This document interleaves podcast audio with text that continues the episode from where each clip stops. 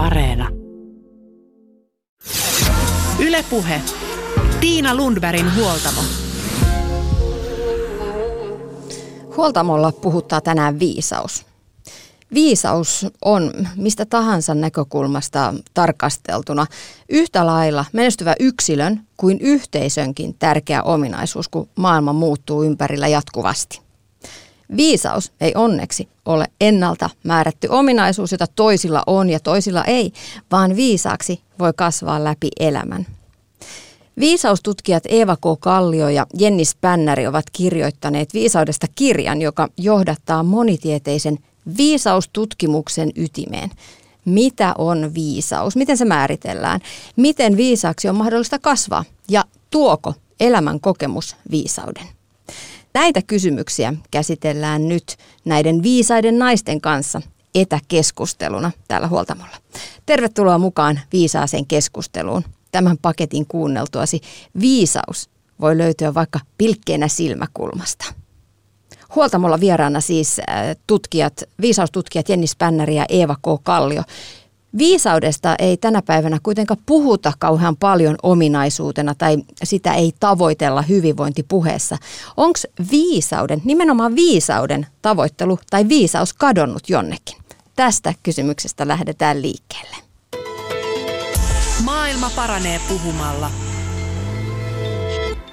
viisaus on sellainen ilmiö, joka on ollut oikeastaan kaikissa kulttuureissa, niin kauan kuin me tiedetään mitään kulttuureista, niin kaikissa kulttuureissa on ollut sellainen käsitys, että on joku tällainen asia kuin viisaus, ja että viisaus on hyvä asia ja viisautta kohti pitäisi pyrkiä, mutta sitten onko se kadonnut? Mihin se on kadonnut? Et ehkä Yksi sellainen vastaus tähän katoamiskysymykseen voisi olla, että me puhutaan tosi paljon viisaista ilmiöistä ja viisaista asioista, viisaista ajatuksista, viisaista ihmisistä, mutta ikään kuin palastellen. Et me ajatellaan, että no nyt on esimerkiksi tämä mindfulness, nämä mielen taidot, niin ne, ne, on, ne on keskiössä ja ne on jopa muotia jollain tavalla, mutta ne on yksi osa viisautta. Et me, me lähestytään viisautta vaan semmoisten pienten palojen kautta, mikä on vähän hassua, koska sit viisauden yksi anti on se, että et se kun me ajatellaan, että onko joku viisasta, niin se voisi antaa semmoisen kokonaiskäsityksen tilanteesta pikemminkin kuin vaan se, että tämä yksi palanen, tämä on hallussa, että nyt meillä on tietoisuustaidot tosi hyvin hanskassa ja me keskitytään niihin. Eeva. Mä, mä ajattelisin sillä tavalla, että päinvastoin mä niin väit, väittäisin, että viisautta tällä hetkellä niin tulee aika monesta niin kuin alueen kautta. Että tietysti tieteellisessä tutkimuksessa se on, se on todella niin kuin tämmöinen kuuma, kuuma juttu ollut jo muutamien vuosikymmenten ajan. Ja, ja kyllä mä niin törmään siihen niin kuin käsitteen ja terminä niin kuin useassa eri paikassa, Twitterissä, eri some, some, somekanavissa. Että kyllä sitä niin kuin puhutaan tällä hetkellä, mutta se on niin kuin alkanut muuttaa mun mielestä muotoaan, että melkein mikä tahansa asia niin tutkijan näkökulmalta katsottuna, niin ne niin kuin aletaan määritellä viisaudeksi. Ja tuo, mitä Jenni sanoi siitä, että sillä on pitkä historia, niin sehän on niin totta. Että se on niin vuosituhantinen tämä, hist- tämä historia kaikissa kulttuureissa, eri uskonnoissa, melkein kaikissa filosofioissa puhutaan siitä, että se olisi tällainen ihmiselämän jonkinlainen ideaali päämäärä, johon, jonkinlainen tämmöinen, mihin me niin kuin periaatteessa kaikkein parhaimmillaan me pystytään. Et mä en ole ihan, ihan niin kuin sitä mieltä, että se olisi niin kuin hävinnyt. Toi, toi on... se on laajentunut tämä keskustelu viime aikoina. No mitä se viisaus sitten on? Iso vaikea, kysymys. Vaikea, hyvin vaikea sillä tavalla antaa yksin selitteistä määritelmää, koska sehän niin riippuu, riippuu paljonkin siitä, missä ympäristössä siitä niin kuin tarkastellaan. Jos tarkastellaan tieteen näkökulmasta, niin sille voidaan antaa jonkinlaisia tämmöisiä perustavia määritelmiä nykyisin. No, parin 30 vuoden tutkimuksen perusteella, niin siihen liitetään tiettyjä ominaisuuksia. Mutta jos halutaan ajatella esimerkiksi jotenkin filosofian niin kuin koulukuntien mukaisesti, niin määritelmät on erilaisia. Tai tietysti puhumattakaan sitten uskonnoista, että eri uskonnot antaa erilaisia määritelmiä. Että meillä tuossa kirjassa, niin me ollaan lähdetty lyhyellä introlla niin tuohon historiaan ja filosofisiin perusteisiin mutta kuitenkin pääasiallisesti tuo kirja käsittelee niin kuin psykologista ja, ja jotenkin muiden tieteenalojen viisastutkimusta. mun, mun mielestä just tämä kysymys siitä, että mitä viisaus on, niin se, se on oikeastaan siinä mielessä aika viisas kysymys, että sen vastaus on myös moniulotteinen. Ja oikeastaan kun me ollaan kahlattu läpi ja itsekin aikaisemminkin ollaan jo tunnettu erilaisia viisauden määrittelyjä, niin ainoa semmoinen asia, josta oikeastaan kaikki on samaa mieltä, on, että viisaus on moniulotteinen ja monimutkainen ja monitahoinen käsite. Että et se, sille ei voi antaa semmoista yksisanasta määritelmää. Mutta sitten toinen semmoinen yhteenvetomainen ää, erilaisia viisausmääritelmiä, eri tieteenalojen viisausmääritelmiä yhdistävä väite, se, se, se mitä ajatellaan, että viisaus on, on se, että viisaus on jotain, mikä tuottaa hyvää. Ja että se tuottaa hyvää mahdollisimman monille ja mahdollisimman pitkällä aikavälillä. Et si- siitä tunnistaa, että joku on viisautta, joku on viisasta toimintaa. No jos ajattelee viisasta ihmistä, niin mieleen tulee joku Harry Potterista tällainen Dumbledore-rehtori, vanha pitkäpartainen mies tai, tai sitten Taru Sormunsten herrasta myös pitkäpartainen vanha Gandalf, ää, tuota, viisas mies. Mitä se kertoo viisauskäsityksestä, jos me ajatellaan, että viisaus on tällaisten vanhojen pitkäpartaisten miesten ominaisuus? Tämä on hauska kysymys, koska me on te- ollut mukana tekemässä sellaista tutkimusta, jossa kerättiin yhteen vanhempia ihmisiä ja juteltiin niiden kanssa viisaudesta. Ja mietittiin myös sitä, että no kerro jostakusta, joka on viisas. Ja siellä tuli oikeastaan kahta eri tyyppistä tämmöistä viisausesikuvaa, jos näin voi sanoa. Ja toinen oli just semmoinen jopa niin kuin fiktiivinen hahmo kokonaan, tai sitten semmoinen jotenkin aika kaukainen esikuva, just esimerkiksi ää, Gandhi, Nelson Mandela, ää, Martin Luther King, siis semmoisia ihmisiä, joita, joista me tiedetään jonkun verran ja jotka on nostettu tietynlaiseen asemaan, mutta, mutta ne ei ole kenenkään meistä naapureita, eikä ole niin enää meidän keskuudessammekaan. Ja sitten taas toinen semmoinen viisaan ihmisen mm, tyyppi oli semmoinen hyvin läheinen, hyvin itselle läheinen ihminen, esimerkiksi jompikumpi omista vanhemmista. Ja, ja si, silloin siitä tuli aika erityyppistä siitä viisauskeskustelusta, että mitä viisaus on. Että onko viisaana ihmisenä oleminen semmoista vähän ikään kuin kiiltokuva-elämää, vai onko se semmoista, että, että on tehnyt virheitä ja tekee virheitä, mutta kuitenkin pystyy auttamaan muita eteenpäin, pystyy tekemään elämässä semmoisia ratkaisuja, jotka jotka tuottaa hyvää sille lähipiirille. Ja niin, mistä se kertoo, jos, jos tulee mieleen vaan semmoisia kaukaisia viisausesikuvia? Mitä mieltä tuo olette? Niin, Eeva. Mä ajattelisin sillä tavalla, että, että tällainen niin kuin, satuhahmojen tämmöinen viisauden mä arkkityyppi, niin kuin jungilaisittain mietittynä, tällainen pitkäpartainen vanha, vanhempi ihminen, vanhempi mies useimmiten, joka tietää jotakin erityistä, jotakin salattoa ja sellaista, joka ei, ei ole kaikille niin kuin, niin kuin avointa. Niin tämä on niin kuin yksi tällainen viisauden arkkityyppi, joka meidän kulttuurissa on tämmöisenä vahvana, vahvana niin kuin oletuksena, että joillakin ihmisillä on tällaista tietoa. Kuten nykyisin voidaan puhua esimerkiksi niin kuin mentoreista tai coacheista tai terapeuteista tai papeista tai tämän tyyppisistä – jotenkin esoteeristen niin kuin, tällaisten liikkeiden edustajista, joilla niin kuin, oletetaan olevan jotenkin tällaista erityistä tietoa.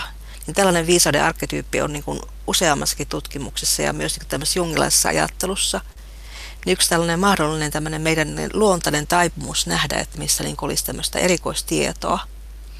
Mutta jossakin tutkimuksessa aika äskettäin, erä, eräs tutkimuksessa, jossa oli Monika Ardelt, joka on hyvin tämmöinen iso nimi tällä hetkellä viisaustutkimuksessa, niin siellä niin kun selviteltiin myös näitä erilaisia viisauskäsityksiä, niin toinen arkkityyppi muistaakseni oli, mihin niin taas Jenni viittasi, eli tämmöinen niin kuin Gandhin ja äiti Teresan vasta tällainen tyyppinen niin kuin henkilötyyppi, joka tekee niin kuin toisille laajamittaisesti hyvää. Eli tämä ensimmäinen arkkityyppi, niin tämä, tämä viisaan tieteen arkkityyppi, niin sisältää tämmöisen oletuksen, että heillä on jotenkin salaista tietoa, tietoa, joka on niin kuin ei, ei ole tällaista yleistä tietoa, että he niin voivat antaa toisille. Mutta tämä, tämä, tämä, niin kuin tämä auttaja-arkkityyppi taas, niin kuin tämä äiti Teresan arkkityyppi, niin on toinen mahdollinen arkkityyppi. Ja olen myös niin kuin, törmännyt sitten myös tähän, mihin Jenni myös viittasi, niin kuin, että kun olen joskus pitänyt luen, luen tuota koulutusta tästä alueesta, niin usein kyselen ihmisiltä, että keitä teidän läheisyydessä olevat viisaat ihmiset ovat, niin usein tulee vastauksena tämä, että isoäiti, isoisä tai joku tämmöinen hyvin läheinen niin kuin ihminen, niin kuin, joka on osannut, joka ei ole kyllä huokuu viisautta, joka osaa myös antaa neuvoja. No mun mielestä tuli, tässä niin, tullaan ki- kiinnostavasti äh, lähellä just sitä viisauden määrittelyä. Et, et kun me mietitään, että ketkä on viisaita, niin sitten samalla mietitään, että no, no mitä se viisaus on ja miten eri tavoin se esiintyy. Ja No me ollaan tässä kirjassakin käytetty semmoista kolmiulotteista viisausmallia, jonka keskeinen väite on se, että viisaus koostuu kolmesta ulottuvuudesta, että ikään kuin ei ole kolmea erilaista viisautta, vaan että niiden kaikkien ulottuvuuksien täytyy olla yhtä aikaa jotenkin läsnä ja elossa ja voimakkaina, että voidaan puhua viisaudesta. Ja yksi niistä ulottuvuuksista on, on just tämmöinen kognitiivinen, eli tiedollinen viisaus, eli silloin se olisi se semmoinen viisaan arkkityyppi, just semmoinen tietäjä, joka, joka tietää elämästä asioita ja sitten voi kysyä. Ja mä ajattelin, että meillä, meillä kaikissa meissä on sitä. Meissä on kaikissa oman elämämme tietäjää. No sitten toinen viisaan arkkityyppi olisi ehkä semmoinen myötätuntoinen ja se on myös se 3D-viisausmallin toinen viisauden ulottuvuus, just semmoinen, joka tekee hyvää muille, tämmöinen äiti Teresa-tyyppinen hahmo. Mutta sitten ja, niin, ja meissä on kaikissa mun mielestä sitäkin. Meissä on mahdollisuus siihen hyvään ja hyvän tekemiseen. Mutta sitten se kolmas ulottuvuus tässä viisausmallissa on äh, reflektiivinen, eli pohdiskeleva. Ja, ja mun mielestä tulee aika lähelle semmoista mm, oman elämänsä viisaus ihmistä, viisasta ihmistä, joka, joka elää niissä samoissa elämän puitteissa ja samoissa vaikeuksissa kuin me kaikki. Et silläkin välillä kaatuu pavut ja menee hermot ja se, sekin tekee ratkaisuja, jotka osoittautuu jotenkin typeriksi ja mokailee ja möläyttelee, mutta ehkä vähemmän kuin muut ja ehkä oleellista on se, että, että se oppii siitä. Ja mun yksi usein käyttämäni ja isolla allekirjoittamani viisausesimerkki on mun anoppi joka ei lainkaan peittele sitä, että se on tehnyt elämässä virheitä, mutta mut sillä on kuitenkin semmoinen taito ollut ja on edelleen jalostaa niistä jotain semmoista syvempää näkemystä, että no, hän teki näin ja näin ei välttämättä kannata tehdä, mutta, mutta tässä ollaan. Ja samalla jotenkin tuoda sitä muiden ihmisten elämään, ei, ei neuvomalla, vaan taidolla kysyä semmoisia kysymyksiä, jotka laittaa ainakin minut usein pohtimaan, että niin, että miten tämä mun oma elämä meniskään. Että, että tässä näissä kolmessa eri, eri arkkityypissä me näkisin just nämä kolme eri viisauden ulottuvuutta, tämän tiedollisen ja myötätuntoisen, mutta toisaalta sen pohdiskelevan, joka meitä ihan oikeita ihmisiä auttaa viisastumaan arkielämässä. Mä palasin vielä tuohon tähän, tähän tieteen arkkityyppiin, josta mä puhuin, että, että se pelkästään ei ole tällaista niin tiedon antamista, vaan mun mielestä niin se, siinä on myös niin tämmöisen oman sen, sen henkilön oman kokemustiedon hyväksikäyttöä ja sen niin tarjoamista toisille ihmisille. Että se, siihen niin kuin sisältyy tämä niin kuin, ei yksinomaan kognitiivinen ajatteluaspekti, vaan myös se, että se ihminen on kokenut, kokenut paljon ja kykenee perustamaan niin kuin tämän sanomansa ja viestinsä siihen, että hänellä on tämmöinen laaja kantapään kautta hankittu kokemus tästä asiasta. Joo, ilman muuta. Ja sitten toisaalta tai, tai samalla myös, että ei, ei vaan se, että nyt voin antaa tästä tietoa muulle vaan, muille, vaan että joskus viisaan ihmisen tunnistaa siitä, että se ei sano mitään. Että vaikka tekisi niin. mieli neuvoa, niin, niin ei tule servisseröimään. Kiitos Anopille Pysy... myös tästä. Niin, pysyy hiljaa. Mä muistan tällaisen oman viisausesikuvani jo lapsuudesta ja mä silloin ensimmäisen kerran jäin, muistan siis edelleen tänä päivänä sen, sen, että mä jäin miettimään sitä, että mitä on olla viisas ihminen, kun oma isäni totesi omasta anopistaan, että e, eli mun isoäidistä, että, että, tää, että sun mummos on kyllä tosi viisas ihminen, että hän ei ole käynyt kauheasti kouluja, mutta että, että hänellä on sellaista niin sydämen viisautta. Ja tässä tulee just se, että, että mitä se viisaus sitten on. Ja musta oli hirveän mielenkiintoista, että mä oon pohtinut sitä näihin päiviin asti. Niin viisaudessa on vahva tämmöinen myötäelävä ja tämmöinen niin kuin ihmissuhteisiin liittyvä niin kuin osatekijä myös. Että ei ainoastaan niin kuin reflektiota ja kognitiivisuutta, vaan myös se, että ihmissuhteissaan ilmaisee jotakin, joka on myönteistä ja niin kuin yleistä hyvää. Niinpä. Ja mä, mä just ajatellut, että sen myötätuntoisen ja sosiaalisen ulottuvuuden kautta se viisaus tulee näkyväksi ja sillä viisaudella on jotain vaikutusta meidän elämään. Että jos, jos ajatellaan jotenkin ääriesimerkkinä, että jos on kauhean niin kognitiivisesti kehittynyt ja kauhean pohdiskeleva luonne, niin sitten sit saattaa tulla vähän semmoinen sarjakuvien vanha viisas mies, joka on vetäytynyt johonkin vuoren seinämään kaavittuun luolaan korkeuksiin yksinään olemaan viisas ja sitten korkeintaan sinne voi, voi joku kiivetä kysymään jotain viisauksia, että se, se ei ole kauhean semmoinen käytännöllinen eikä näin meidän ihmisyhteisöihin hyvää tekevä tapa välttämättä meidän kaikkien ruveta viisaaksi, että en, en suosittele nyt kellekään enkä itse aio vetäytyä jonnekin pohtimaan viisaita, vaan pikemminkin just tehdä niitä arkipäivän parempia tekoja. Mutta saattaa myös olla niin, että joillekin se on oikea tie. Että jotkut hankkivat sitä viisautta jollakin lailla erakoitumalla. Että, että, että minusta on myös niin kuin, ö, myönteisempää sanoa niin, että, että meillä ei ole tämmöistä kuin loppuun kaluttua viisauden määritelmää, johon kaikkien täytyisi niin kuin sopia. Vaan saattaa myös olla, että ihmisellä on omat tiensä viisauteen.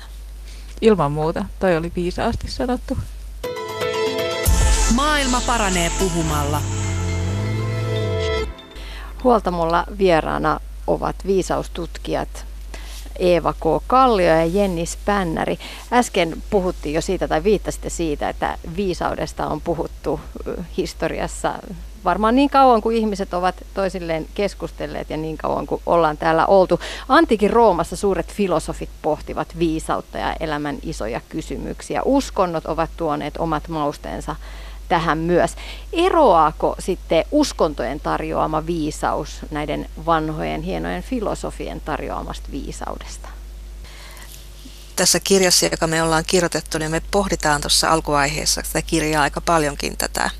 Että yhtäältä voidaan niin kuin, niin kuin määritellä, että, että niin kuin uskonnot kuvaa tällaista niin kuin annettua, ylhäältä pää annettua viisautta. Ja sen vastakohtana on tämmöinen itse hankittu viisaus josta taas niin kuin filosofit puhuu. Että tämä niin kuin jako on semmoinen aika selvä. Mutta esimerkiksi länsimaisen, historia, länsimaisen niin kuin kulttuurihistoriassa niin kuin antiikin Kreikasta eteenpäin, niin kristinuskoon esimerkiksi meillä on sitten liittynyt tämmöisiä juonteita tältä antiikin filosofiasta. Että siellä on ollut erilaisia ajattelijoita, jotka on painottaneet, että myös oman itsen niin kuin tämmöisen kehittämisen kautta ihminen pystyy saamaan hyvinkin korkeatasosta viisautta, että se ei ole yksilmästä Jumala antama niin kuin lahja.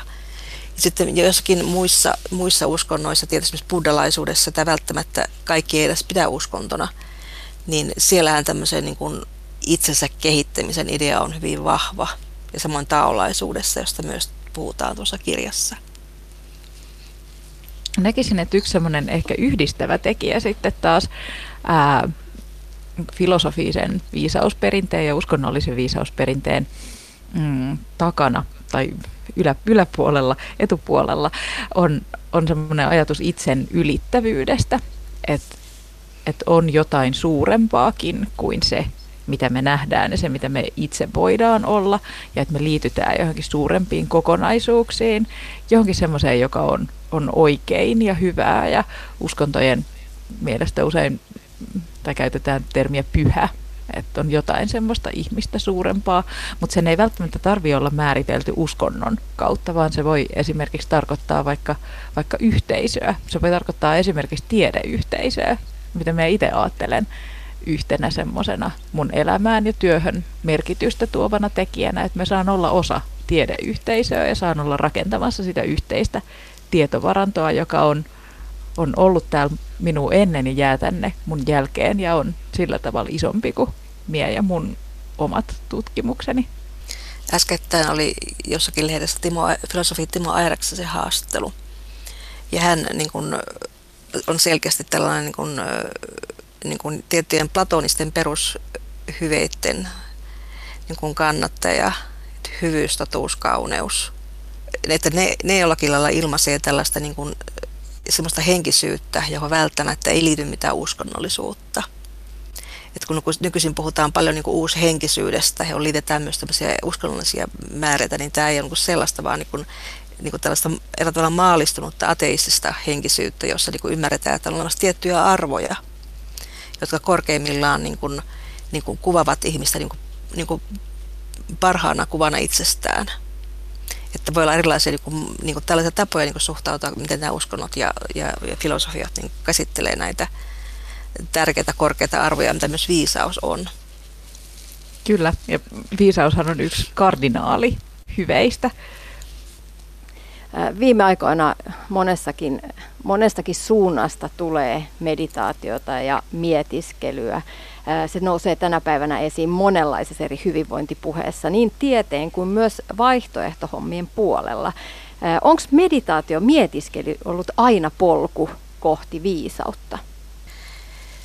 Omasta kokemuksestani lähtien niin voin sanoa sen verran, niin esimerkiksi taolaisessa kulttuurissa Kiinassa niin, niin kuin erilaiset meditaation muodot, erityisesti liikemeditaatio, johon esimerkiksi Tai Chi ja Qigong kuuluvat, niin niiden niin kuin tähtäimenä on se, että pitkällisen harjoittelun kautta ihminen jollakin saa jonkun syvemmän ymmärryksen omasta itsestään ja myös alkaa niin kuin toimia niin kuin yhteisen hyvän eteen sitä kautta. Että ainakin, ainakin näissä, ja samaa filosofia on myös mun ymmärtääkseni kaikissa itämaisissa kamppailulajeissa. Että ne on niin kuin syvän niin kuin tämmöisen itsekehityksen, sen kehityksen teitä, joihin niin kuin edetään pikkuhiljaa ja askel kerrallaan. No mun mielestä on kiehtovaa, miten ää, eri tavoin voidaan pohtia ja mietiskellä just toi Eevan esiin nostama liikemeditaatio, että sen ei tarvi olla missään tietyssä formaatissa. Ja itse asiassa näissä uusimmissa viisausmalleissa, esimerkiksi semmoisessa San Diego-viisausmallissa, jota me myös käytetään tuossa kirjassa, ää, se mietiskelypohdinta on isossa osassa. Ja tämä San Diego-malli on siinä mielessä kiinnostava, että se on alun perin luotu aivotutkimuksen pohjalta. Eli on ajateltu, että on niin eri, eri aivoalueita ihmisillä, jotka jokainen niistä tekee jotain tiettyä tehtävää. Ja sitten kun nämä kaikki aivoalueet toimii optimaalisesti parhaalla mahdollisella tavalla, niin sit ihminen on viisas. Ja pohdinta liittyy tässä siis ää, paitsi tämmöiseen syvälliseen itsetuntemukseen, että et on pyrkimys siihen, on halu siihen, että oppii tuntemaan itsensä jotenkin rehellisesti, oikein, näkemään itsensä avoimin silmin, mutta sitten toisaalta se liittyy myös ää, tunnesäätelyyn, eli eli tunnetaitoihin, joka on, on sitten yksi viisauden osa-alue myös tämän mallin mukaan ja monen muunkin mallin mukaan. Se, että, että me osataan tunnistaa meidän tunteita, osataan hyväksyä ne, osataan elää niiden kanssa ja osataan myös sitten toimia rakentavasti näiden tunteiden pohjalta. Ja tähänhän just moni tietoisuustaito harjoite pyrkii, että, että me ajatellaan tunteita asioina, jotka saa tulla ja mennä. Nimenomaan, jos ajattelee niin omaa kehityspolkua esimerkiksi Taitsissa ja Qigongissa, niin se johtaa, johtaa niin kuin kärsivälliselle harjoittelijalle siihen, että keholliset niin kuin elämykset tulee hyvin niin kuin selkeä, selkeästi niin kuin esille, mihin aiemmin ole kiinnittänyt huomiota, koska niiden antaa niin kuin tulla siinä liikkeen mukana niin vahvasti esille. Ja tapahtuu niin kuin väistämättä kehitystä kyllä tuossa. Mm. Joo, se, se, että miten monella tavalla me voidaan kasvaa viisaammiksi, niin se on jotenkin kauhean lohdullinen ja semmoinen valoisa sanoma, että, että niin monet elämän tilanteetkin voi olla mahdollisuuksia viisastumiseen. Tähän pohdintaan vielä, mä mietin jotenkin sitä, että onko kaikki, kaikki asioiden pohtiminen ja miettiminen, onko se viisasta tai onko se viisautta kehittävää, niin, niin ei varmaan ole. Sitten on, on semmoisia tapoja, esimerkiksi jäädä kiinni joihinkin mm, semmoisiin vanhoihin omiin epäonnistumisiin, mikä on tietysti merkki tavallaan itsemyötätunnon tarpeesta, että, että syyttää edelleen itseään jostain, mitä on sanonut tyhmästi neljä vuotta sitten, niin se, se, ei, se ei välttämättä vie sitä viisastumista eteenpäin, jos jää sen semmoiselle syyttelyn tasolle, tai että jos pohtii kauhean katkeralla tavalla menneisyyttään, että ehkä siihen viisauseen pohdintaan liittyy just semmoinen avoimuus, se ajatus, että, että voin kasvaa, että se on mahdollista ja että mä haluan kasvaa ja minua kiinnostaa muiden ihmisten ajatukset, kiinnostaa uudet näkökulmat, eikä vaan se, että jauhan sitä omaa samaa vanhaa ajatusrataani. Eli siis avoimuus kokemuksille, uusille kokemuksille myös omaltaan. Mm. Niin, Viisautta on sangen monenlaista. Se ulottuu monelle eri tieteenalalle. Sitä voidaan määritellä monella eri tavalla. Millainen on viisas ihminen? Sitä yritetään nyt huoltamolla tässä perata. Miten tänä päivänä viisaus määritellään? Millainen on tänä päivänä viisas ihminen tässä ajassa vuonna 2020? Siihen on esitetty useampia erilaisia malleja tieteellisessä tutkimuksessa – ja joitakin tällaisia niin kuin ylemmän tason analyysejä on tehty, että mitä niin kuin periaatteessa tällaisia oleellisia piirteitä siihen liittyy.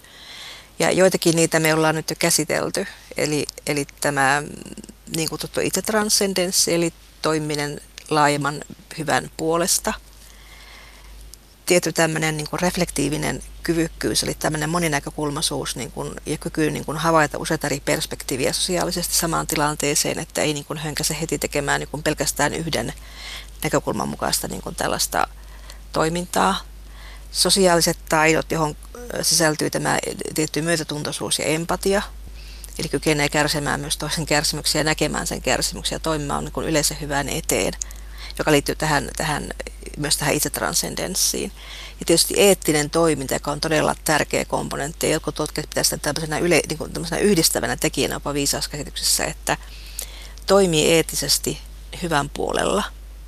Että sellainen toiminta, joka on puhtaasti hyvin korkeasti älyllistä ja terävää, mutta tähtää pahoihin päämääriin, niin sitä ei voida määritellä viisaaksi. Eli ainakin nämä piirteet liittyy liittyy mun mielestä niin kuin viisauteen. Että mitä Jenni sanot tähän? No, no nimenomaan allekirjoitan tietysti, tietysti kaikki noi ja just eh, ehkä yksi kysymys on sitten se, että, että mikä sitten on sitä hyvää. Niin, niin mun mielestä sitä voi lähestyä esimerkiksi siten, että mikä olisi hyvää mahdollisimman laajalle joukolle. Ja nyt, nyt tässä tietysti tulee ekana mieleen semmoinen, että joku ajaa vain jonkun tietyn ihmisryhmän etua välittämättä muista, niin se ei ole viisasta, sehän me kaikki, kaikki tiedetään, mutta, mutta myös tekisi mieli ajatella sillä vähän laajemmin, että jos ajaa vaan vaikka ihmiskunnan etua välittämättä yhtään luonnosta, niin eihän se ole viisasta. Eikä se, ole, se ei ole pitkäjänteistä, se, se ei ole niin pitkällä tähtäimellä edes, edes sille ihmiskunnalle hyödyllistä, että mitä laajempaa hyvää me pystytään ajattelemaan, niin sitä viisaampaa toimintaa siitä todennäköisesti tulee. Ja itse asiassa just mihin Eeva viittasi näihin tämmöisiin niin sanottuihin metatutkimuksiin, eli kun otetaan tutkimuksia, iso joukko, ja katsotaan, että, että mitä, mitä näitä tutkimuksia yhdistämällä voidaan saada selville, niin, niin saatiin selville just näitä nämä kuusi viisauden osa-aluetta. Mutta sitten kun ää, lisättiin vielä vuonna 2013 tämmöiseen metatutkimukseen ää, vieläpä 24 erilaista viisauden määritelmää, niin, niin saatiin lisäksi selville, että, että myös huumorintaju oli oleellinen osa näissä monissa viisaustutkimuksissa ja malleissa. Ja sitten to, toisena uutena ää, tuli tämmöinen spiritualiteetti, eli jonkunnäköinen henkinen, hengellinen ulottuvuus joka just ehkä tulee siinä itsen ylittävyydessä. Ja sitten myös avoimuus oli semmoinen viisausteorioita ja käsityksiä yhdistävä elementti. Mutta me, me jotenkin jäin, jäin jo silloin, kun ekaa kertaa luin tästä metatutkimuksesta, niin kiinni tähän huumorintajuun, että mi- miten huumori ja viisaus voi, voisi olla yhteydessä keskenään. Et tietysti semmoinen vähän pilke silmäkulmassa va- valmiina elämän huumorille, semmoinen elämän asenne, niin se tietysti helpottaa elämää, näkee myös niitä hassuja puolia sekä elämässä yleensä että itsessään, mutta ei tietenkään siis kaikki huumori ei ole viisasta, että se, että, että ei naureta muiden kanssa, vaan naurataan muille, niin se, se ei voi olla viisasta, se ei voi olla luomassa hyvää, ei sille kelle nauretaan, eikä oikeastaan sillekään, joka asettaa itsensä sitten jonkin semmoiseen asemaan, että minä täältä ylhäisyydestäni naureskelen muille, niin siellä voi olla aika yksinäistä siellä ylhäisyydessä, mutta, mutta miltä teistä kuulostaa tämmöinen huumorintaju viisauden osa-alueena? No mä kun luin siitä, niin mua ainakin itseäni se, minusta se oli ihana ajatus myös siitä just, että kaltaisen iloiset ja pilke silmäkulmassa olevat ihmiset voidaan määritellä viisaiksi. Mulle kanssa musta on todella hauska, hauska piirre niin näissä määritelmissä. Ja mulle tuli sitten semmoinen mieleen, että, tota, että itse asiassa siinä niin kuin ottaa siihen tilanteeseen, josta se huumori niin nousee, niin se ottaa uuden näkökulman, joka jollakin on koominen suhteessa siihen niin kuin, niin kuin muiden näkökulmiin. Ja sitten siihen liittyy myös se, että ei ota tilannetta liian vakavasti. Että on avoin semmoiselle niin kepeälle, kepeydelle siinä tilanteessa. Kyllä, ilman muuta se liittyy tuohon näkökulman ottokykyyn ja, ja tietysti se kehittää myös sitten sitä, kun sitä harjoittaa, niin, niin se kehittyy. Vähän niin kuin lihakset kehittyy, kun harjoitellaan, niin viisautta voi kehittää samalla tavalla. Niin ja siis aivotutkijat sanoo myös, että, että jos, jos puhutaan vaikka oppimistuloksista nyt lasten kanssa koulu, koululuokissa tai kotona, kun läksyjä luetaan, että jos sieltä välillä kuuluu naurua ja joskus katsotaan niitä tehtäviä vaikka vähän pilke silmäkulmassa, niin oppimistulokset on parempia. Näin on. Ja ihminenhän ö, usein oppii tehokkaimmin silloin, kun siihen op, oppimiseen tai siihen oppimistilanteeseen liittyy joku vahva tunne. Nyt on se sitten esimerkiksi ilon tunne versus, että siihen ei liity mitään tunteita ja vaan puurtaa menemään, niin ilman muuta se vaikuttaa ainakin sen kautta. Niin, ja varsinkin tällaiset positiiviset tunteet vaikuttaa siihen oppimiseen. Onko älykkyys sitten, siis tällainen kirjaälykkyys, viisaus, kirjaviisaus välttämätön osa viisautta? No mun mielestä ehkä vielä tärkeämpää kuin se, että mitä tiedetään. Siis to- toki on tärkeää tietää jostain jotain, että et on tärkeää tietää, miten, miten elämä menee ja on, olla jotenkin jonkunlaista tietovarantoa siitä, minkälaisia erilaisia elämäntilanteita voi ihmisillä olla, mutta, mutta vielä tärkeämpää kuin se, että mitä siellä tiedon rajojen sisäpuolella on, on se, että me tiedostetaan, että meidän tiedolla on rajat. Että se, se, mitä me tiedetään, niin ei ole kaikki, mikä maailmassa on. Ja tämä näkyy myös usein jopa tosi vanhoissakin sananlaskuissa, että, että ei ole ketään typerämpää kuin, kuin hän, joka luulee tietävänsä kaikesta kaiken. Ja, ja sitten, että me, siis toise, ensinnäkin on tärkeää tiedostaa ne tiedon rajat, että semmoiset on. Ja sitten toisekseen on tärkeää jotenkin haluta venyttää niitä, haluta oppia lisää, haluta oppia ymmärtämään enemmän maailmasta. Niin jo, jo muinaisen Kreikan niin kun ajat, kreikkalaisten filosofia-ajattelussa oli kaksi niin kuin viisauteen liittyvää tällaista niin kuin pääväitettä. Oli ensinnäkin tämä gnotiseauton, eli tunne itsesi, joka liittyy tähän syvenevään itsetuntemukseen, mistä me tuossa aiemmin puhuttiin. Että tämä on tällainen ollut tällainen tärkeä maksiimi niin filosofiassa. Ja toinen on tämä sokraattinen tietämättömyys. Että jo silloin puhuttiin siitä, että vaikka Platonin dialogeissa Sokrates yritti kaikilla mahdollisilla keinoilla niin kuin tuoda, yrittää saada esille sen, että kuinka mahtavasti ja paljon tästä asiasta tiedetään. Niin se lopputulemahan oli useimmiten se, että tiedetään se, ettei tiedetä. Eli tämä tiedon rajallisuuden idea ja tämä itsetuntemuksen idea on ollut niin tässä jo aiemmassa historiassa ja nykyisessä viisaustutkimuksessa hyvin tärkeässä osassa. Kyllä. ja myös itämaisissa filosofioissa sitten, tosin niitä ei voida kaikkia kimputtaa yhteen, että että niissäkin on paljon tämmöisiä erilaisia niin kuin suuntauksia, mutta niin kuin esimerkiksi taulaisuuden tässä Taute Kingissä tämä pää, päälause, tie, joka on määritelty, ei ole tie. Eli se voidaan tulkita sillä tavalla, että se mitä sanotaan, väitetään, määritellään jostakin asiasta, ei ole se asia sinänsä. Et, eli tarkoittaisi sitä, että esimerkiksi voidaan sanoa, että ei pidä syödä ruokalistaa ruoan sijasta. Eli se, mitä tässä ruoassa sanotaan, ei ole se ilmiö sinänsä. Et siinäkin näkyy se, että meidän sanallistamisella on rajat. Kyllä, ja niin, samalla kun on tärkeää tietää, mitä tietää ja tietää, mitä ei tiedä, niin sitten jotenkin tiedostaa se, että on paljon sellaisia asioita, mistä me ei tiedetä, että me ei tiedetä sitä, et, jotka on niin kaukana meidän tiedon rajojen ulkopuolella, että me ei edes pysty sano, sano, pystytä sanomaan, että tästä asiasta en tiedä, kun ei me edes tiedetä sitä koko asiaa. Ja tästä tullaan ehkä siihen viisauden piirteeseen, joka tuli tuossa jo mainittua, se semmoinen epävarmuuden kanssa eläminen. Että kuitenkin, että pystyy sä, säilyttämään jonkunnäköisen päätöksentekokyvyn, mutta sitten elämään sen kanssa, että elämä on monimutkaista ja epävarmaa, eikä välttämättä kaikkiin elämän kysymyksiin ei ole semmoista yhtä oikeaa vastausta, mikä pitäisi tehdä. Ja se nyt tietysti se viisauden piirre korostuu kriisiaikoina ja poikkeusaikoina ja semmoisina aikoina, joita me ei olla koskaan aikaisemmin eletty. Niin, eli sellaista aikaa, kun nyt eletään. Ja nythän siis monessakin keskustelussa, mitä ihmiset käy keskenään, niin toivotaan viisaita päätöksiä esimerkiksi päättäjiltä. Mitä ne ovat ne viisaat päätökset?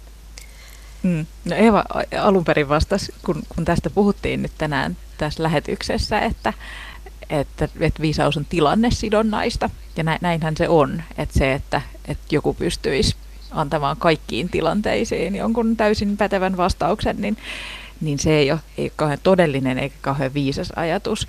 Mutta mun mielestä viisauspäätöksenteossa tärkeintä on just se, että, että pyrkii, pyrkii hyvään, minkä Eeva jo mainitsikin, ja sitten käyttää kaiken sen tiedon, mitä on olemassa. Ei välttämättä tarvitse olla sitä tietoa itsellään, mutta et etsii parhaat mahdolliset tietolähteet, parhaat mahdolliset asiantuntijat ja, ja sitten tekee sen päätöksen. Tämä nyt tietysti koskee kaikkia meitä ihmisiä, kun toimitaan et sillä parhaalla mahdollisella tietämyksellä.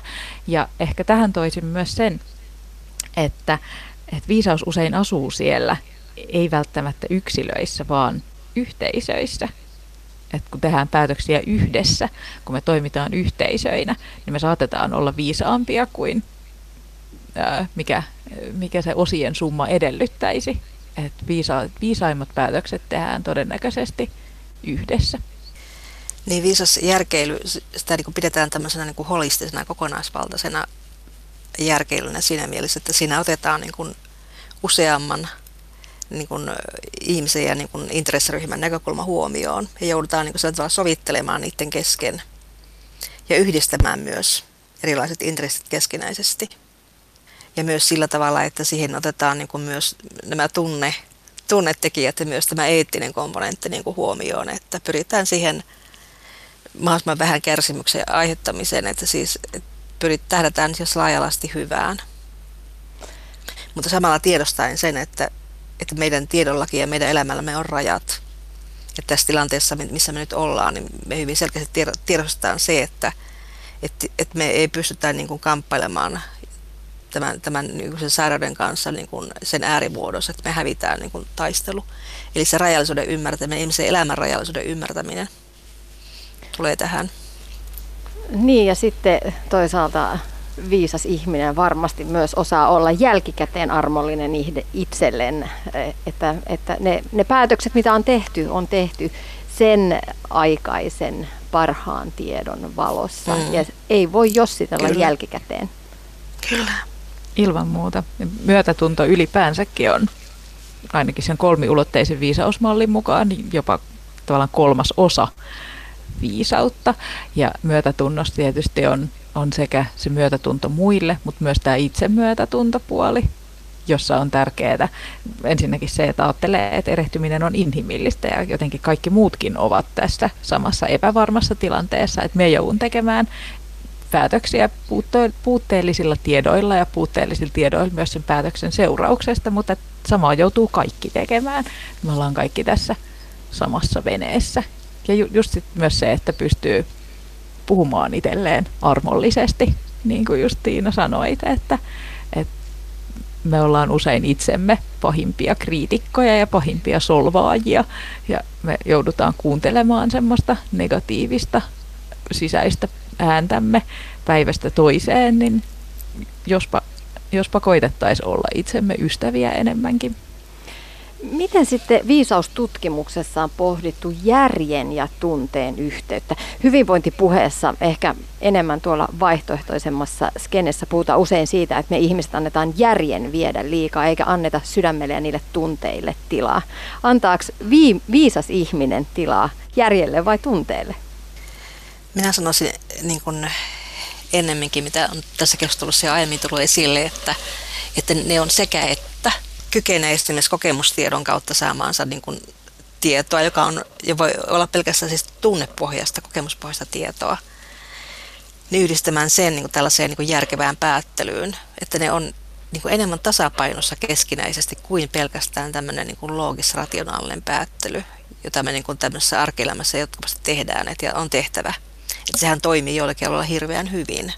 Se toimii niin kuin ihan väistämättä hyvin jossakin päättelyongelmissa ja logiikan ja tekin sen alueen ongelmissa. Mutta sitten erityisesti niin kuin ihmissuhteiden alueella ja tällaista niin kuin hyvin vaikeiden niin kuin ongelmien ratkaisuyritysten alueella, niin täytyy ottaa niin kuin useamman niin kuin tämmöisen ihmisen ulottuvuuden niin kuin näkökulmat huomioon. Sekä, sekä tunne että ajattelu ja myös muiste, muiden näkökulmat ja myös näkökulmat, niin kuin, muut näkökulmat ehkä omaan itseen, niin kuin mä puhuin tuossa aiemmin kehollisesta tiedosta ja kehollisesta viisaudesta. Kyllä. Tämä on niin kompleksi asia. Mm, näin on. Mutta kun puhutaan siitä viisaasta järkeilystä, wise reasoning, niin siinähän nimenomaan myös se tunne- ja myötätuntoelementti on osa sitä järkeilyä, että et nämä ei ole välttämättä toisistaan täysin erilliset kategoriat viisausajattelussa, just että viisaus on tuolla ja sitten järki on tuolla. Että se, se mikä, mikä sitten viisaustutkimuksia kun katsoo, niin usein ajatellaan siellä kuitenkin, että viisaus ja sitten älykkyys, niin ne on eri asiat. Että älykkyys on semmoinen hyvin erityyppinen suure, jota voidaan mitata ihmisissä kuin sitten taas viisaus, joka on enemmän sitten, sitäkin voidaan mitata ihmisissä, mutta se on, on myös semmoinen asia, jota tapahtuu ihmisten välillä ja joka vali, ää, vaikuttaa just siihen ihmisten väliseen toimintaan. Ja viisaus myös on, siis, siis tällä hetkellä keskustellaan paljon, että onko se tämmöinen enemmän stabiili persoonallinen piirre vai onko se tilannekohtainen tekijä, että silloin tällöin voidaan olla niin kuin viisaita ilman, että herrotellaan jatkuvasti ollaan viisaita. Mutta nämäkään, nämäkään niin kuin määreet välttämättä niin ei sulle toisiaan pois. Että voi olla samaaikaisesti pidemmällä aikajaksolla viisas ja tilannekohtaisesti viisas. Ylepuhe. Tiina Lundbergin huoltamo. Huoltamolla vieraana ovat viisaustutkijat Eeva K. Kallio ja Jenni Spännär. Ja seuraavaksi puhutaan siitä, miten, miten voisi tulla viisaaksi ihmiseksi. Aloitetaan lapsuudesta. Miten lapsesta voisi kasvaa viisas ihminen? Tämän varmasti monet vanhemmat haluaisivat kuulla. Että mitä siellä kotona oikein pitäisi tehdä, että kasvatettaisiin viisaita ihmisiä? Lasten niin kuin viisaus, viisautta on alettu tutkia vasta aivan viime aikoina. Että lähinnä itävaltalaiset tutkijat Judith Kylykki ja hänen työryhmänsä ovat tehneet tutkimusta ja karttaneet ihan niin esikoulujassa olevien lasten viisautta. On havaittu, että lapsilla on aika varhassa vaiheessa jo viisaus, viisauskäsityksiä, että he kykenevät niin kuin erottelemaan, mikä toiminta on viisasta, mikä ei ole. Ja joissakin pitkittäistutkimuksissa on löydetty havaintoja siitä, että niin kuin, ö, tietyt kastusperiaatteet näyttävät liittyvän tämän, tämän tyyppiseen niin kuin positiivisen viisauden kehittymiseen lapsilla. Että tuke, niin kuin nämä perinteiset niin kuin sosiaalinen tukeminen ja rajojen asettaminen ja tiettyjen eettisten periaatteiden opettaminen. Että tietystikin viisaus ei ole sellainen ilmiö, joka niin pulahtaa vain esiin ihmisen aikuisuudessa, vaan sillä täytyy olla myös ne, ne välttämättömät ehdot siellä lapsuudessa ja nuoruudessa että kastuskäytänteet niin kuin viit, niin kuin liittyy sen kehittymiseen. Tietystikin aikuisuudessa voidaan kehittää näitä ominaisuuksia eri tavalla. Se on sitten taas toinen niin kuin tämmöinen niin kuin itsekastuksellinen asia, mutta se kehittäminen niin kuin lapsissa, se on, on, niin näyttää siltä, että se on mahdollista, mutta tosi tällaista tutkimusta on tehty varsin vähän vielä, mutta kuitenkin viitteitä on siihen suuntaan, että, että viisaus ei yksimasti ala aikuisuudessa tai varhaisaikuisuudessa. Kyllä, ja kun Eeva mainitsit tuon itävaltalaistutkimuksen, niin siellä on kehitetty semmoinen malli, että no viisaus oikeastaan karttuu elämällä ja myös niistä negatiivisista elämänkokemuksista ja, ja ni, niitä varmaan jokaisella, jokaisella meistä riittää, mutta mut se, että, että niistä elämänkokemuksista tulisi viisaaksi eikä esimerkiksi katkeraksi, jos ajatellaan nyt negatiivisia elämänkokemuksia, niin just tässä mm, Judith Glykin työryhmän tutkimuksissa on huomattu, että, että ihmiset tarvitsevat neljää resurssia, voimavaraa, joiden avulla ne sit saa rakennettua näistä negatiivisista kokemuksista nimenomaan viisautta. Ja näitä resursseja eli voimavaroja näitä voi olla myös hyvin nuorilla ihmisillä, joten myös hyvin nuoret ihmiset voi kehittyä viisaaksi, kunhan niitä negatiivisia elämänkokemuksia, koettelemuksia, kunhan niitä ei tule määrällisesti liikaa ja kunhan niitä ei tule liian tiheällä aikavälillä, siis, siis siten, että jos joka viikko tulee kauheasti kakkaa niskaa, niin siinä ei kertojakään ehdi välissä viisastua, ei ehdi käyttää niitä resursseja eikä ehdi tavallaan myöskään latautua. Ja ne voimavarat on ää, ensinnäkin elämänhallinnan tunne, Eli se, että tuntuu, että, että voin vaikuttaa elämääni jollain tavalla ja voin sikäli suhtautua luottavaisesti tulevaisuuteen, että siellä tulee haasteita, siellä tulee vaikeuksia, mutta voin selvitä niistä.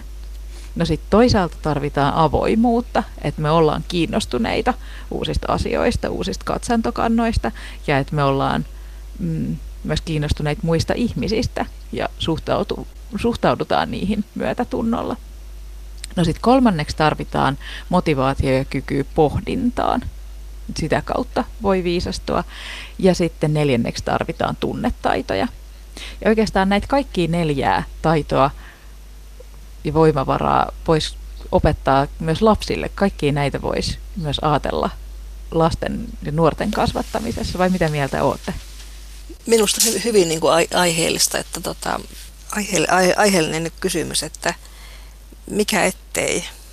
Siis tietyllä tavalla mielestäni nämähän on sellaisia asioita, jotka on aika vahvastikin kyllä pinnalla, jos me puhutaan kasvatuksesta ja vaikka positiivisen psykologian suunnasta, joka on vahvasti esillä myös tuolla niin kuin koulu- ja, koulu- ja opettajan koulutuksessa ja, ja varhaiskasvatuksessa, niin kyllähän sie, siellä vahvasti nousee nämä niin kuin samat teemat, että puhutaan paljon tunne, tunnetaitojen käsittelystä, siitä millaisia erilaisia tunne lämpömittareita voidaan, miten niitä lasten kanssa voidaan käsitellä. Puhutaan paljon siitä, että sanotetaan tunteita ja sitten toisaalta myös harjoitellaan, on erilaisia harjoitteita, joilla voidaan lasten kanssa tuoda sitä pohdintaa ja, ja pyritään niin kuin erilais, erilaisten tehtävien avulla niin kuin saada lapset kertomaan ja keskustelemaan ja pohtimaan erilaisia asioita. Ja kyllähän esimerkiksi koulun opetussuunnitelma on mennyt tällaiseen suuntaan, että nämä, nämä asiat parhaimmillaan ehkä löytyykin sieltä.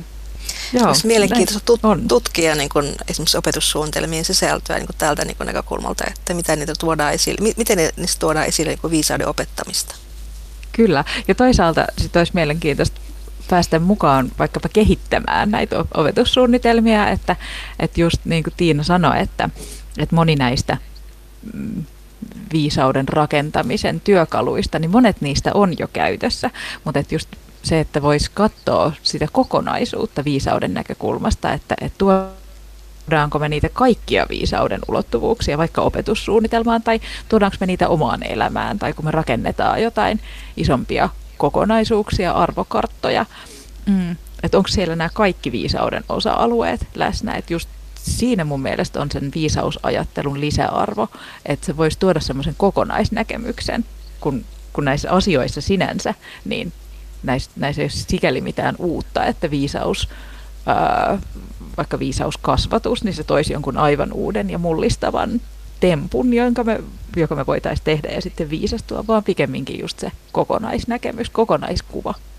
Mutta kyllä se olisi aivan ihana ajatus, jos vaikka koulussa tai varhaiskasvatuksen puolella olisi tällainen osa-alue kuin viisauskasvatus. Se kuulostaisi aivan mahtavalta. Mutta mennään eteenpäin keskustelussa. Tässä kävi jo ilmi, Eeva, Eeva K. Kallio sanoit, että lapsissa nähdään jo viisautta, viisautta, mutta missä vaiheessa ihmiset sitten oikeasti viisastuvat? Kun jos ajatellaan tälle karikatyyrisesti, niin esimerkiksi nuoria ihmisiä sanotaan, että he ovat hyvin mustavalkoisia ja sitten se elämänkokemus kartuttaa viisautta. Onko se näin?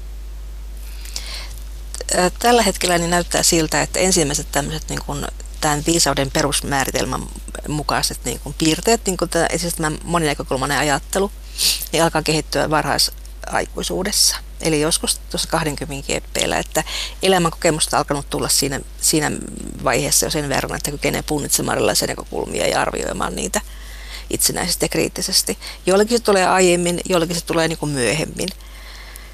Että se, sitä ei, se ei välttämättä niin kuin, ö, tule kaikilla yhtäaikaisesti. Ja täytyy muistaa myös se, että viisaus sinällään niin kuin on havaitusti harvinainen piirre. Tämä on tämmöinen niin tärkeä niin oivaltaa, että, että tämä ei ole tällainen niin kuin mitenkään yleinen, yleinen kehitysaste, johon niin kaikki, kaikki pääsevät jollakin lailla. Että ehkä pääsevät jollakin osa-alueella, mutta ei, ei hyvin harvinainen tämä kuitenkin on. Mutta tämmöisiä ensimmäisiä piirteitä on tosiaankin varasaikuisuudessa. Ja sitten niin näyttäisi niin tutkimuksen perusteella siltä, että, että ei suinkaan ole niin, että, että ikä väistämättä tuo viisautta. saattaa tuoda joillakin alueilla viisautta, mutta, mutta ei välttämättä. Että voi olla myös hyvin katkeroitunut vanhuudessaan, mutta, mutta voi olla myös niin kokemuksestaan viisastunut. Kyllä.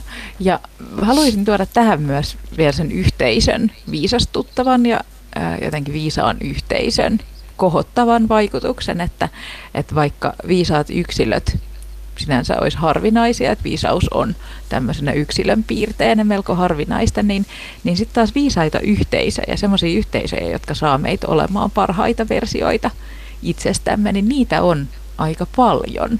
Ja sitten ajattelisin, että niissä niin on tosi paljon hyötyä siitä, että siellä on eri ikäisiä ihmisiä, jotka erilaisilta elä, elämän kokemuksiltaan, erilaisilta elämän poluiltaan tuo siihen yhteisöön ja siihen yhteiseen päätöksentekoon, yhteiseen toimintakulttuurin luomiseen kukin oman osansa.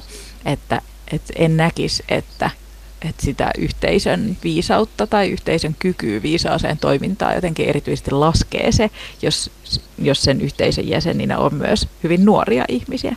Äh, niin, tai sitten esimerkiksi työelämässä se, että, että harrastetaan jotain ikäsyrjintää, että sieltä, siellä ei arvosteta sitä iän tuomaa viisautta. Kyllä, sama ilmiö toimii kumpaankin suuntaan.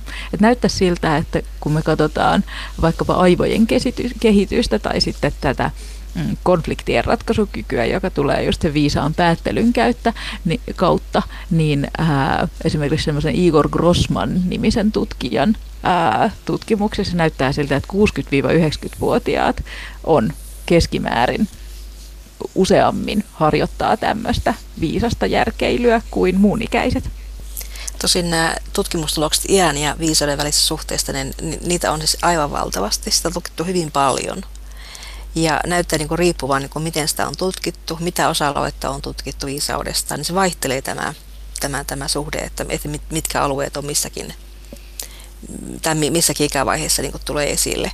Että kun Jenni viittasi tähän Igor Grossmanin tutkimukseen, niin toisaalta taas tunnetaan hyvin niin kuin tässä niin kuin esimerkiksi yliopisto-opiskelijoiden kehittymisen tutkimuksessa, että joka, joka on aika lailla niin kuin tällä hetkellä tämmöinen fakta jo, että, että kun yliopisto-opiskelijat tulee opiskelemaan yliopistoon, niin heillä on varsin mustavalkoiset käsitykset siitä, mitä on tiede. Että tiede ja totuus on se, mitä yliopistossa opetetaan. Mutta kun he on käynyt tämmöisen viiden vuoden, viiva seitsemän vuoden niin kuin tämmöisen koulutusputken lävitse, niin huomataankin se, tai on huomattu niin kuin kaikissa tutkimuksissa se, että nämä opiskelijat alkaa ajatella moninäkökulmaisesti, että he, heillä niin kuin erä tavalla niin kuin häviää se usko yhteen ehdottomaan totuuteen. He alkavat niin ymmärtää, että tietenkin tulokset on suhteellisia, ne on ajasta riippuvaisia, ja että jotkut käsitykset on aina niin kaikkein perustelluimpia mutta myös, myös muita käsityksiä voi olla sen rinnalla. Eli tässäkin tulee tämä, tämä niin tämmöinen ajattelun suhteellistuminen ja kun sen kokemuksen lisääntymisen myötä niin tämmöinen epävarmuuden sietäminen esille. Millaisista näkökulmista teidän mielestä sitten, jos haluaisi lähteä pohtimaan ja kohti omaa viisasta elämää, niin miten pitäisi toimia, mitä pitäisi ajatella ja mihin satsata? No me ollaan kirjassamme siinä viisauskäyttäjän oppaassa nimenomaan just lähetty tästä näkökulmasta, että no niin, että mi- mitä nyt sitten tehdään. Ja se, sen takia sen nimi on myös käyttäjän opas, että se, se ei oleta, että, että nyt, nyt sinä lukija, niin että sinulla kun ei tätä viisautta ole, niin nyt me kerrotaan sulle, että miten, miten saat sitä, vaan että miten, miten saat sen käyttöön. että nyt, kun, nyt kun voit ruveta käyttämään, ja me kaikki voidaan ruveta viisauttamme käyttämään, niin mitä kannattaisi kehittää. Meillä on siellä muutamia harjoituksia, ja tämä eniten harjoituksia sisältävä osio perustuu just tähän näihin neljään voimavaraan, jota me tarvitaan viisastuaksemme. Eli niitä kannattaa tietysti alkaa kehittää eri tavoin. Mutta mun mielestä ehkä tärkein lähtökohta on, on just se, mikä tällä tämmöisellä Tiina sun kuvaamalla kuvitteellisella viisastujalla on, että haluaa viisastua. Haluaa pohtia elämää ja jotenkin pysähtyy hetkeksi miettii, että missä ollaan, missä haluttaisiin olla ja miten tästä eteenpäin. Aivan totta, mä olen samaa mieltä Jennin kanssa ja toisin, toisin ja jatkasin tuohon vielä, vielä sellaista, että tota, niin kuin kokemuksen reflektio, oman kokemuksen reflektio on, on, varmaankin tällainen niin kuin yksi tärkeä kyky, mikä liittyy viisauteen, että, että jos tämä pohjaa tämä viisasajattelu tälle elämän kokemukselle ja kokemustiedolle, niin kuin näyttää siltä, niin se ei muutu viisaudeksi, ellei sitä reflektoi yksin tai ryhmässä. Ellei ymmärrä niin kuin niitä syitä ja seurauksia ja sitä kokonaisuutta, miten itse on niin kuin toiminut. Ja tähän reflektioon voi olla useita erilaisia, erilaisia menetelmiä. Että esimerkiksi niin kuin jollekin voi käydä, mitä mä oon joskus käyttänyt, on ihan tämmöisen päiväkirjan pitäminen. Että kirjoittaa esimerkiksi illalla oman elämänsä tapahtumista ja miettii, mitä niistä on mahdollisesti oppinut ja mitä teki, teki hullunkurisesti tai väärin. Ja tästä tulee mieleen esimerkiksi antiikin filosofista koulukunnista stoalaisuus. Et mun ymmärtääkseni siellä oli tämmöisen päiväkirjan pitäminen ja iltareflektio niin tämmöinen ihan tapa, joka on, niin kuin, käytettiin tämmöisen niin kuin oman, oman kehittymisen tämmöisenä välineenä. Että näitä välineitä voi olla erilaisia, mutta toi, toi niin kuin tämän tässä vaan esille. Kyllä, ja sitten niitä just välineitä ja meditaation pohtimisen itsen, ää, itsen mietiskelyn tapoja, niin niitä voi olla myös muita kuin, kuin kirjoittaminen, että esimerkiksi piirtäminen tai maalaaminen tai jopa ruoanlaitto tai kuuluisa puutarhanhoito, ää, joka ei kuulemma sekään ole kovin tärkeää, niin, niin, niin ne, ne voi olla kaikki semmoisia itsen pohtimisen tapoja, että, että se, että, että voi viisastua, niin se ei välttämättä tarkoita sitä, että sun pitää jossain tietyssä asennossa istua jotain tiettyjä minuutteja tai tehdä jotain ihan tiettyjä harjoituksia, vaan tosiaan tärkeää on se oma orientaatio, oma halu pohtia itseä ja sitten se, että löytää semmoisen tavan, joka itselle sopii. Niin mä luulen myös, että tärkeintä on se, että, löytää sen menetelmän, että kaikkihan ei sovi kaikille. Ei terapioissa, ei missään muodossa asioissa. Että siis jos vaikka hiihtäen tai kävellen löytää oivallusta, niin se on ihan ok. Mutta se, mikä itselläni jäi tästä keskustelusta isoimpana ajatuksena mieleen ja sellaisena lämpimänä ajatuksena on se, että viisautta on se, se sellainen ajattelu, joka vie hyvää kohti. Musta se on ihana ajatus, johon mun mielestä on hyvä myös lopettaa tämä meidän keskustelu. Joo, kiva, kiva kun poimit sen. Ja se on semmoinen ajatus, jota me voidaan jokainen edistää joka päivä. Että et viisaus on iso käsite ja jotenkin vaativakin termi ja siihen on tosi innostavaa paneutua ja sen tutkimiseen voi käyttää vuosikausia, mutta sitten kuitenkin se arkinen viisaus on aika lailla meidän jokaisen ulottuvilla joka päivä. Ylepuhe. Tiina Lundbergin huoltamo.